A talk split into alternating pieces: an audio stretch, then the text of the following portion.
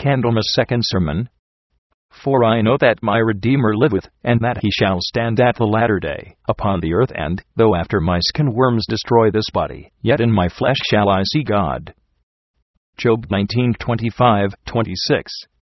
When that holy man Job was in great pain and tribulation, because of the trying of his faith, Job's friends reproached Job of an ungodly life, although outwardly he had shown himself to be pious and godly, as the servants of self-righteousness usually have the faith that God does not trouble his children without reason in that way. The servants of self-righteousness have such a faith that if a Christian has to suffer something in this world, he has certainly well merited it. The friends of Job had such a faith that Job was a secret evildoer, although his outward life was pious and blameless. But Job had a clean conscience. He could not take such false reproach upon his conscience from the servants of self-righteousness, but took refuge in God, knowing well that they who want to live in a godly manner in the world can suffer much from the children of the world because of righteousness.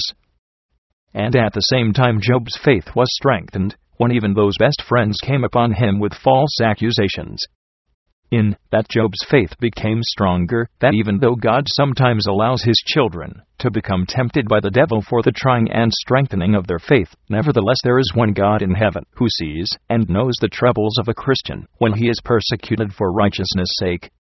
Upon that firm confidence Job said, I know that my Redeemer liveth, and that he shall stand at the latter day, upon the earth, and, although after my skin worms destroy this body, yet in my flesh shall I see God. This great grace also happened to Job, that he, in his flesh, saw God. From this we hear first that the servants of self-righteousness want to reprove Christians of such sins which they themselves commit, although the servants of self-righteousness are pious in their own opinion. Second, when God places some pain or tribulation upon a Christian, as a trial of faith, and for an example of patience, then the servants of self-righteousness think that the Christians have well merited such punishment.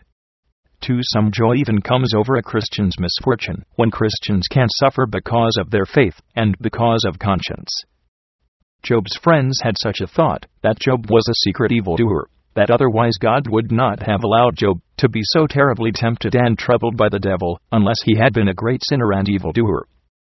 But we hear both from the book of Job, and from other places in the Bible, that Job was set as an example of patience for all saints, and that God allowed this man to be tempted by the devil to show the devil and the world that a child of God does not give up his faith, no matter how he would be tempted by the world and the devil.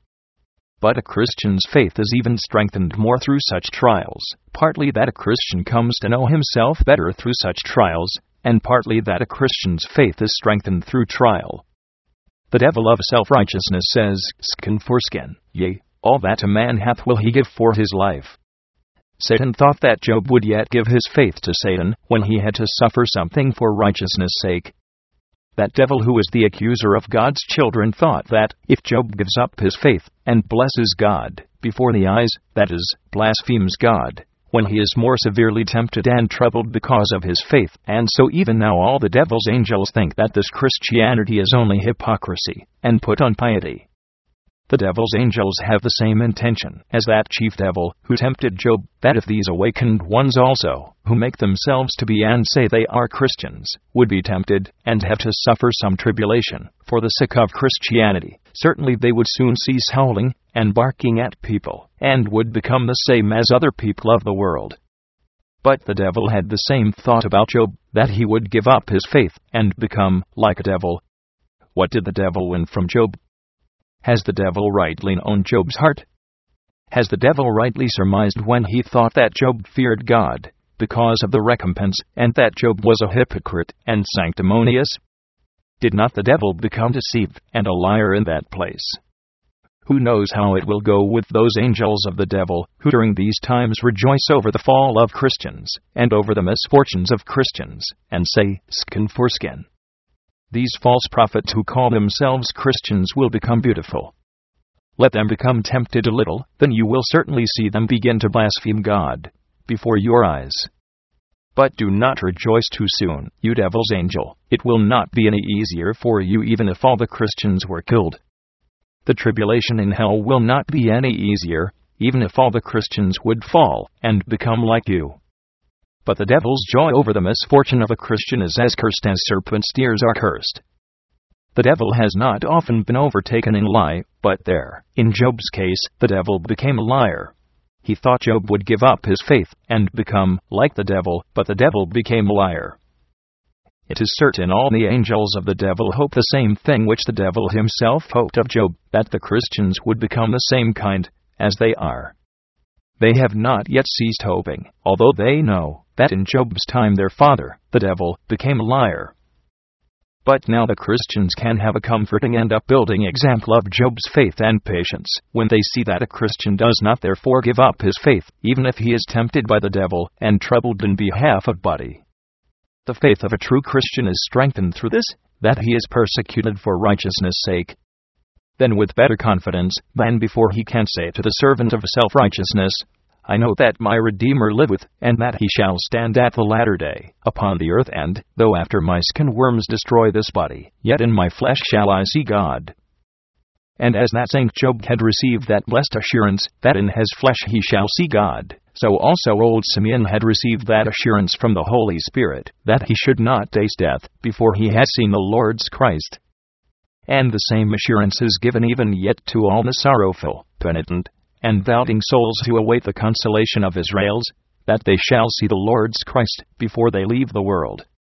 But in that seeing is needed the same kind of patience in tribulation as Job, the same kind of waiting and longing after the Lord's Christ as Simeon, for no one can receive that assurance from the Holy Spirit, that he shall see God in the flesh, who has not awaited the consolation of Israel in sorrow, penitence, and faith.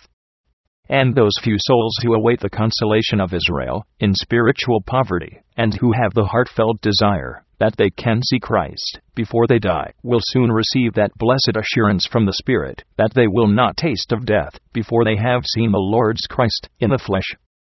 They must also come into the temple through the effect of the Spirit, in that covenant, when the Lord's Christ is carried in there.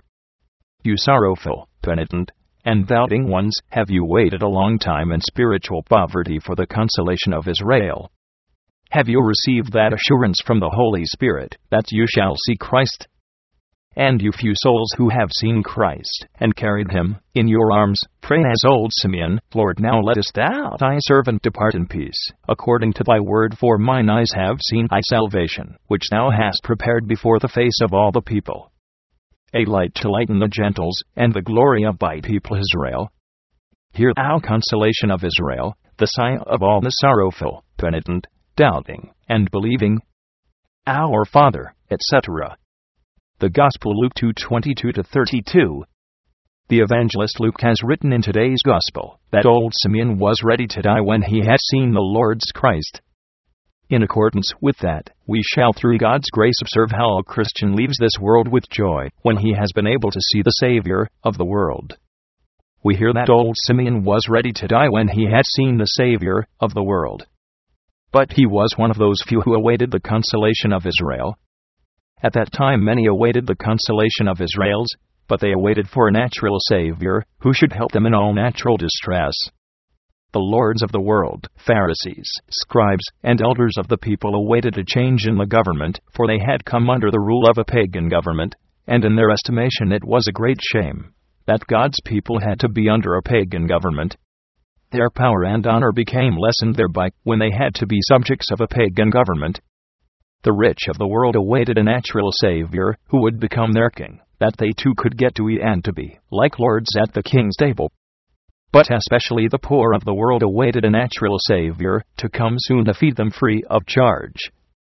All, therefore, awaited the coming of the promised Savior, but not for the reason that they would have had a fear of hell. They did not have such a feeling that without the Savior they would perish eternally, but they had such an intention that they all would become lords and rich men in the kingdom of the Messiah. They had such a hope that they would become free of all taxes and burdens in the kingdom of the Messiah. They had such a trust that they would all become rich and gain worldly honor when the Messiah comes. The Jews did not think that a spiritual Savior was more necessary than a natural one. And how did they, who no doubt were holy and pious, know to await a spiritual Savior? They had no doubt of their salvation. Like the penitent have, they did not have fear of death, judgment, and eternal destruction as the doubting ones usually have, for they have such a conscience, that all the people are holy, and that all will reach the bosom of Abraham.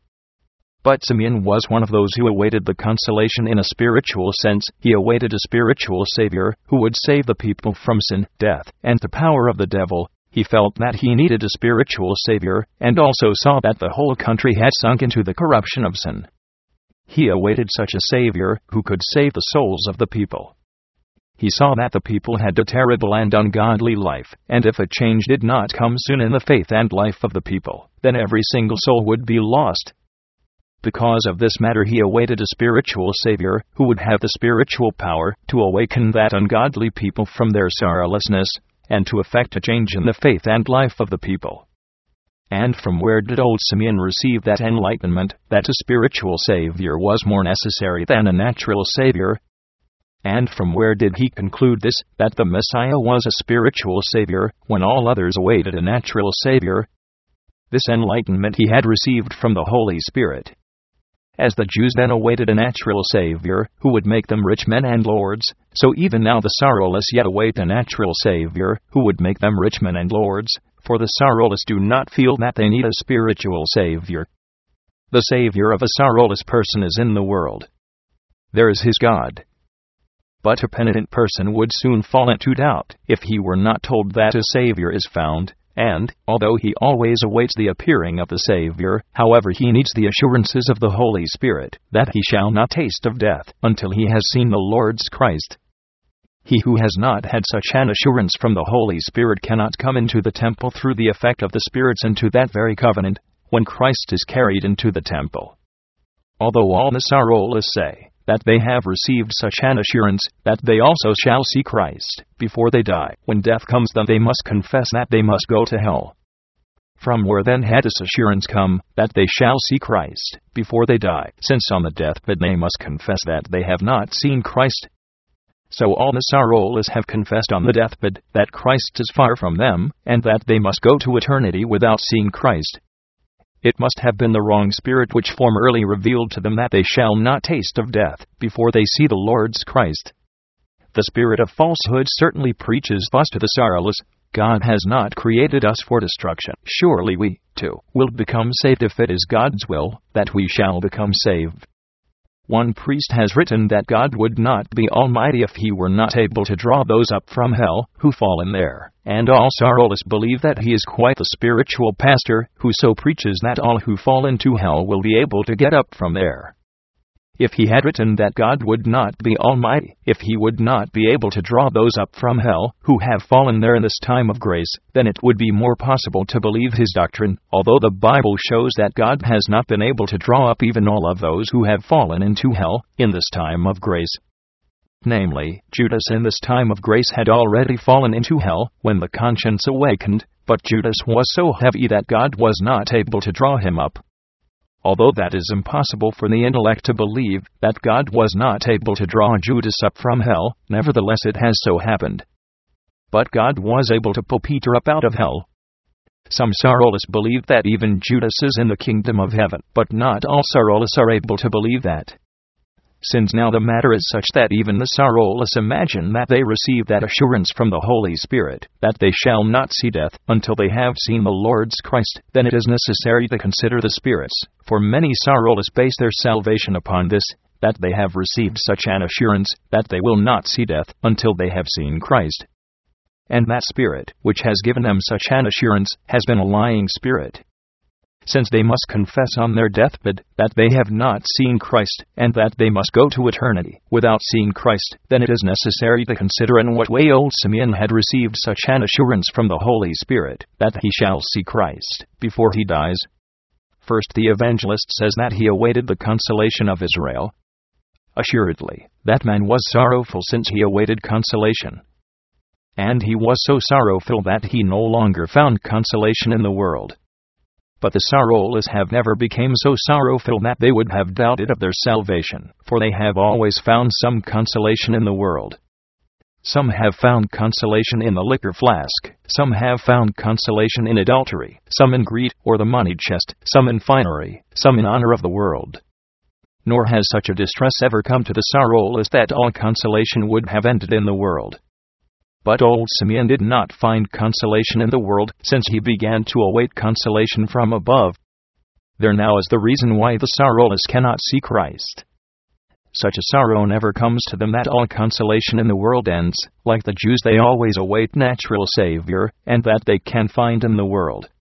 But the penitent, who are in such heavy sorrow, that they no longer can find any consolation on the earth, begin to await the consolation of Israel from heaven, and in that awaiting, in that heavy sighing, they can sometimes receive that assurance from the Holy Spirit, that they shall not see death, before they have seen the Lord's Christ. And I believe that everyone, when he has received such an assurance from the Holy Spirit, will also come into God's temple, through the effect of the Spirit, into that very covenant, when Christ is carried in there. There he can take the Son of God into his arms, and his mother will also willingly allow it, that such ones, who in sorrow and spiritual poverty await the consolation of Israel, can take her Son into their arms, and look at his bright eyes, his sweet mouth, his snow-white and innocent hands. But the sorrowless do not care to take the Son of God into their arms, for they keep him as an offspring of a whore. Is there now here some old Simeon or Anna, the prophetess, who would take the Son of God into their arms? Is there here some Virgin Mary, who with such love and a mother's heart could take care of that beautiful Son of God, who smiles in his mother's arms when she talks to him?